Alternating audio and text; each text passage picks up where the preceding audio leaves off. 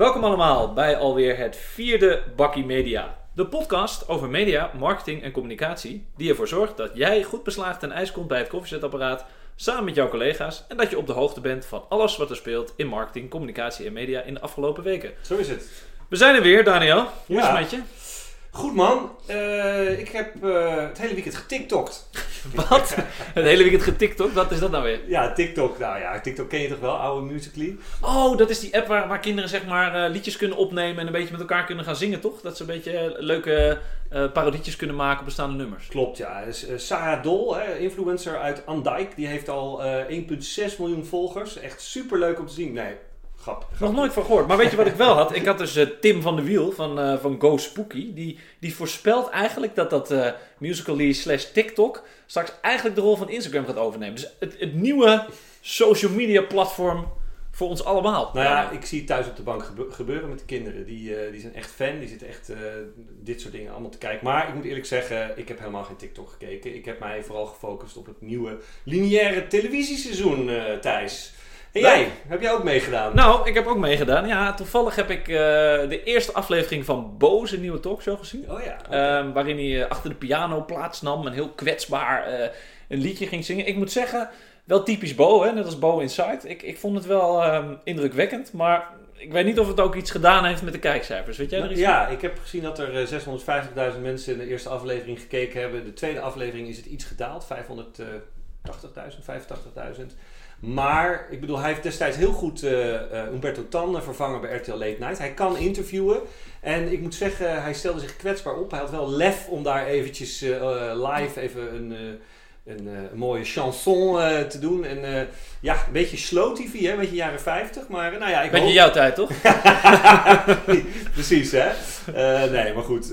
ja, ik hoop voor hem dat het gaat werken. Maar het, ja, de cijfers die lopen nu al een beetje terug. Dus we- wachten het af. Maar ik heb iets anders gezien. Ehm, ken jij het, het, het mooie programma Expeditie Robinson? Nou, dat ken ik wel. Ik kijk het niet, want je kent mij. Ik ben millennial natuurlijk. Ik kijk voornamelijk Temptation Island of Temptation Island Vips. Ik wou net eh, zeggen van- Vertel, ver- verras me. Wat heb ik Je- gemist? Je hebt een hekel aan de programma's op een eiland. Dat is het niet, weet je wel? Nee. Eh, eh, ik kijk dan met eh, de family naar Expeditie Robinson. En eh, ik vind het altijd heel tof dat ze daar een mooie mix hebben van eh, vloggers, eh, eh, influencers zoals Calvijn. Maar ze hebben ook eh, oude tv-types als eh, Rob Geus en Roy Donders. En ik geloof zelfs dat Berdien Stemberg met de fluit eh, ook nog meedoet. En natuurlijk eh, die, eh, hoe heet het, die eh, coronel van eh, All Secure. Weet je? Oh, ho, ho, Daniel. All Secure, dat is inmiddels Allianz, hè? Dat is Allianz geworden. Ja, Allianz Dat is inderdaad, ze hebben een eh, commercial eh, op dit moment lopen. Dat eh All Secure volledig wordt re- gerebrand. En dat de coronelbroertjes aan alle kanten verrast worden met banieren die over zich heen rollen. Met van, hé, hey, eh, All Secure is veranderd in Allianz. Ja, dat ze zeggen van het duurt nog wel even en het kan sneller gaan. Dat je denkt, nou, ik, weet je, ik vind het wel. Ja. Ik moet zeggen dat het wel leuk gedaan is. Als ik dan bijvoorbeeld het vergelijk met een eh Nuon wordt Vattenfall campagne. dat ze dit wel op een hele grappige manier heel speels zeggen van nou, de grote broer komt binnen. Net als Tim en Tom. Ja. En die, die, die komt even de, de boel overnemen. Ik vind wel dat ze dat eh, ja, wel goed. En het blijft ook wel hangen bij Het, mij. het, het, het werkt, weet je. Ja. je. Het is gelijk duidelijk wat, eh wat Maar even, even terug naar Expeditie. Was Ja. het nou Tim of Tom Coronel die meedeed in, in Ja, ik weet waar je heen wil. Ehm, we hebben even ge- geresearched van tevoren. En toen zagen we dat er, geloof ik, in juni groot werd eh, uitgepakt door eh, Telegraaf, Libelle, Televisier, dat soort sites. Die zeiden: Tom Coronel doet mee met Expeditie Robinson. Eh, maar dat was niet zo, het was Tim.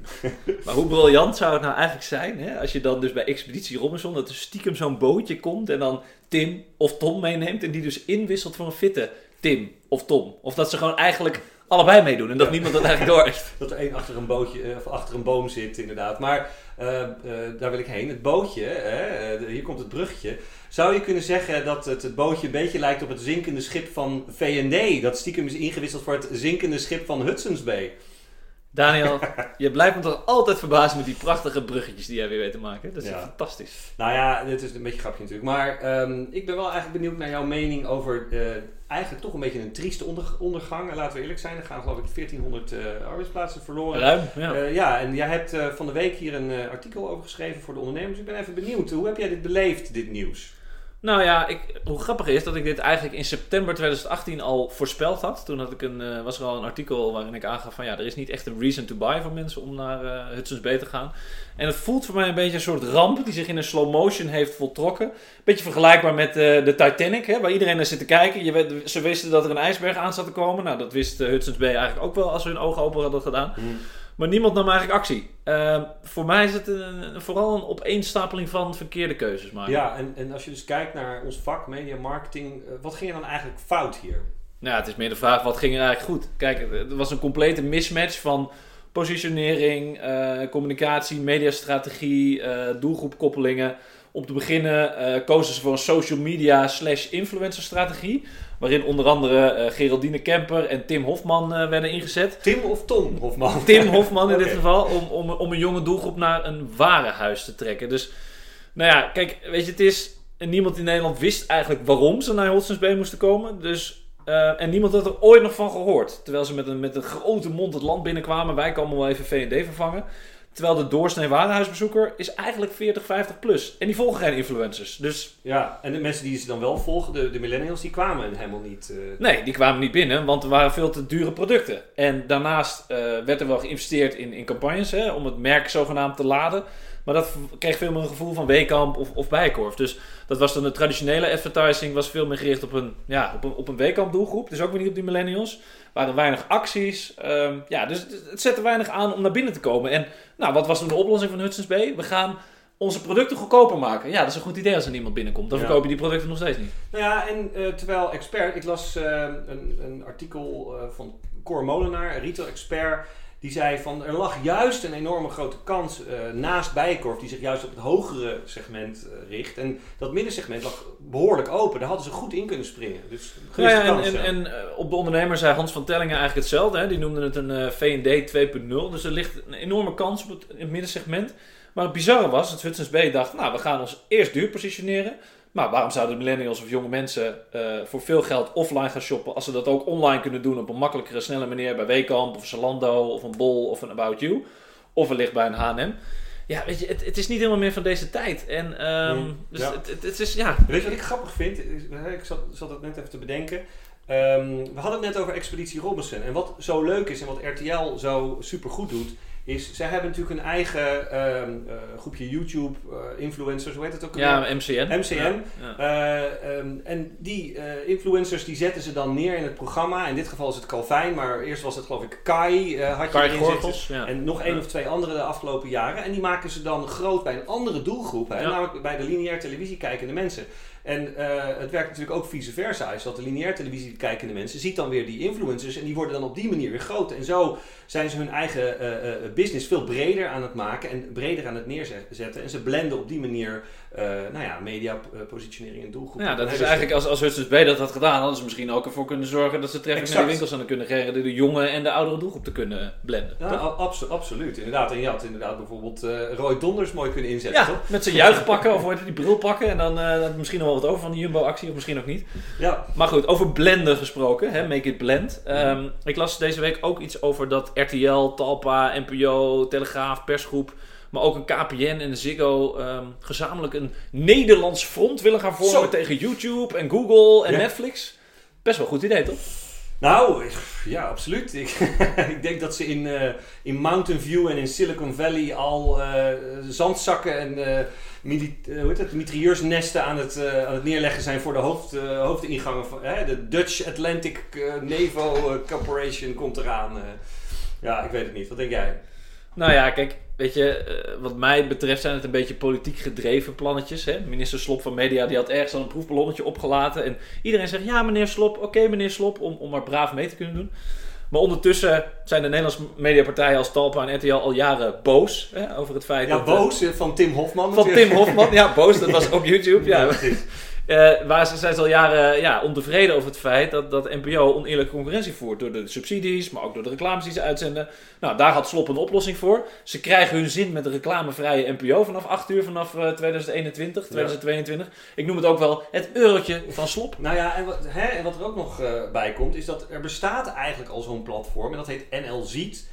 Eh, of Nederland ziet, NL ziet. En dat, ik weet niet of je er wel eens van gehoord hebt, maar dat leidt op dit moment ergens een eh, marginaal bestaan. Iets minder dan 100.000 kijkers hebben ze. En dan betaal je 7,95 euro om reclame, uh, reclameloze Nederlandse lineaire shows te bekijken. Dus dat is nog meer dan dat Disney eigenlijk vraagt voor het hele Disneyflix Ja. of Disney Plus. Nee, Nou, nee, interessant. Dit, dit wordt het niet en eh, dit hele plan wordt het denk ik niet, omdat eh, partijen eh, bezig zijn hun eigen platformen te promoten. Hè. Ik bedoel, Videoland, Kijk, maar ook eh, Telegraaf, Persgroep eh, zijn allemaal met hun eigen videoplatform bezig, eh, bezig. En dat is, dat is logisch, eh, zou je zeggen. Om even Johan te quoten. Ja, nou ja, nee, ik, ik, weet je, het, het opstarten van weer iets nieuws zie ik eigenlijk ook niet zitten. Want al die eigen belangen waar jij naar refereert, ben ik het helemaal mee eens. Hè. Daarnaast eh, verkoopt Talpa natuurlijk nog formats in het buitenland. eh, leeft RTL een beetje van het hybride eh, ecosysteem van, van, van advertenties of van advertising en Videoland abonnees en hun, hun influencers. Waarbij KPN en Ziggo weer geld verdienen aan het kabelen, maar ook aan mobiele telefonie en internet plus bellen. Dus, maar wat mij, wat, wat, wat mij opvalt is dat ik nergens een prijswinnend plan zie. Voor, waardoor de Nederlandse consument zegt: Ik blijf weg van YouTube, Ja. ik stop met TikTok, ik ga weg bij Netflix.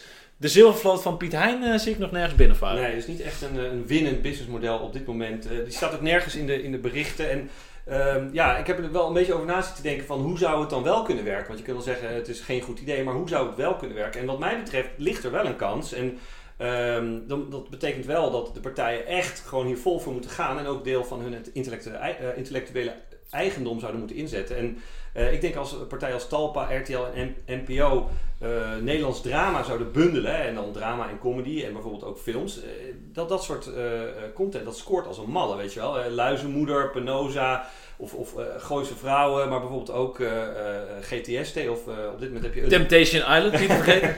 Nou ja, inderdaad, maar wel Undercover op Netflix, weet je wel, met Frank Lammers scoort ook heel goed. En als je dat allemaal weet te bundelen, dan denk ik dat je echt, echt een hoop Nederlandse kijkers zou kunnen trekken naar zo'n platform. ja, dus zowel oude series doorontwikkelen als nieuwe producten blijven ontwikkelen. Ja, ja, ik- dat ik- exact. Want ook de, Zit back- wat in. Ja, de backlog, eh, de oude programma's, de oude seizoenen, die scoren ook nog steeds. Eh, en als er een nieuw seizoen komt, willen sommige mensen misschien terugkijken. Ehm, en ja, weet je, ik, ik denk dat bijvoorbeeld ook als je kijkt naar de top 50 best scorende films eh aller tijden, zitten ook films als Kruimeltje en Abeltje. En mijn kinderen zitten ook altijd op Netflix eh, films te kijken, weet je wel. En ehm, ik denk dat, dat op die manier je bijvoorbeeld ook een jongere groep er weer bij zou kunnen trekken. Ik denk dat dat, dat echt, echt wel zou kunnen werken. Maar denk je dan niet dat er bizar veel in geïnvesteerd moet worden in nieuwe series? Want bedoel, als ik kijk naar Netflix, die besteden afgelopen jaar 14 miljard aan eh, nieuwe content, nieuwe series. Wie gaat dat betalen dan? Eh, De belasting betalen? Nou, er zit echt wel een behoorlijk verschil eh, tussen, tussen budgetten van, eh, van Amerikaanse series en films en Game of Thrones-achtige dingen. Maar bijvoorbeeld, eh, ik geloof dat The Crown eh, 12 miljoen of zo per aflevering kostte. Hmm. En dat is eh, bij wijze van spreken meer dan eh, Michiel de Ruiter, eh, de, film die onlangs vrij succesvol was. En dan hebben we dus eh, Piet Hein heb je net al genoemd en Michiel Even wat. Nederlandse historie voor de luisteraars. Ja, hartstikke goed. Maar nee, dus Nederlands eh, drama kan denk ik voor misschien 1 of 2 ton per aflevering gemaakt worden. En Nou, dan zit, ja. zit je voor een heel seizoen op een miljoen. En dat moet eh, eh, opgehoest kunnen worden. En ik- denk dat als je dan op een gegeven moment de kritische massa hebt, weet je wat Videoland nu een beetje heeft, dat je bijvoorbeeld een miljoen kijkers hebt of 2 miljoen, dan kun je vervolgens weer vanuit kracht een deal gaan maken met, met, Zwe- met de Zweden, de Belgen en de Duitsers. En weet je, eh, series als The Killing, The Bridge, eh, Borgen, en je hebt de Duitse serie eh, Dark, wat heel erg succesvol is. Weet je, op die manier kun je echt een Europees front vormen tegen het Amerikaanse geweld. Interessant. Nou, wellicht moeten we deze podcast van ons dan even delen met John de Mol of Sven Sauvé en minister Slop. Want dan krijgen we misschien ja, een beetje gang in, gang in de zaak. Ja, nee, hè, dus dit werkt alleen als alle partijen een, een behoorlijk commitment hebben. 100% commitment. 100, inderdaad. ja. Over commitment gesproken, eh, onze ex-collega Joyce van Doorn eh, die gaat een, eh, een lang commitment aan. Hè? Dus Oh. misschien dat we haar eventjes nog... Een speciale shout-out voor, Ja. voor onze grootste fan Joyce. Heel Ja. veel plezier met je bruiloft. Maar met wie- met wie ging ze trouwen eigenlijk? Ze ging volgens mij met, met Tim, of was het Tom? Tim of Tom? Nou, maakt ook verder niet uit. Nee. Joyce, heel veel plezier samen, heel veel geluk. Ehm, voor ons zit het er alweer op, Daniel. Ja. Ehm, ja, het was, was leuk jullie weer te spreken. Bedankt allemaal voor het luisteren. We het. hopen dat jullie met veel plezier weer eh, naar onze onderwerpen hebben geluisterd. En dat jullie eh, volgende week eh, weer aansluiten. Dank jullie wel en tot volgende week. Bye bye. Hoi hoi.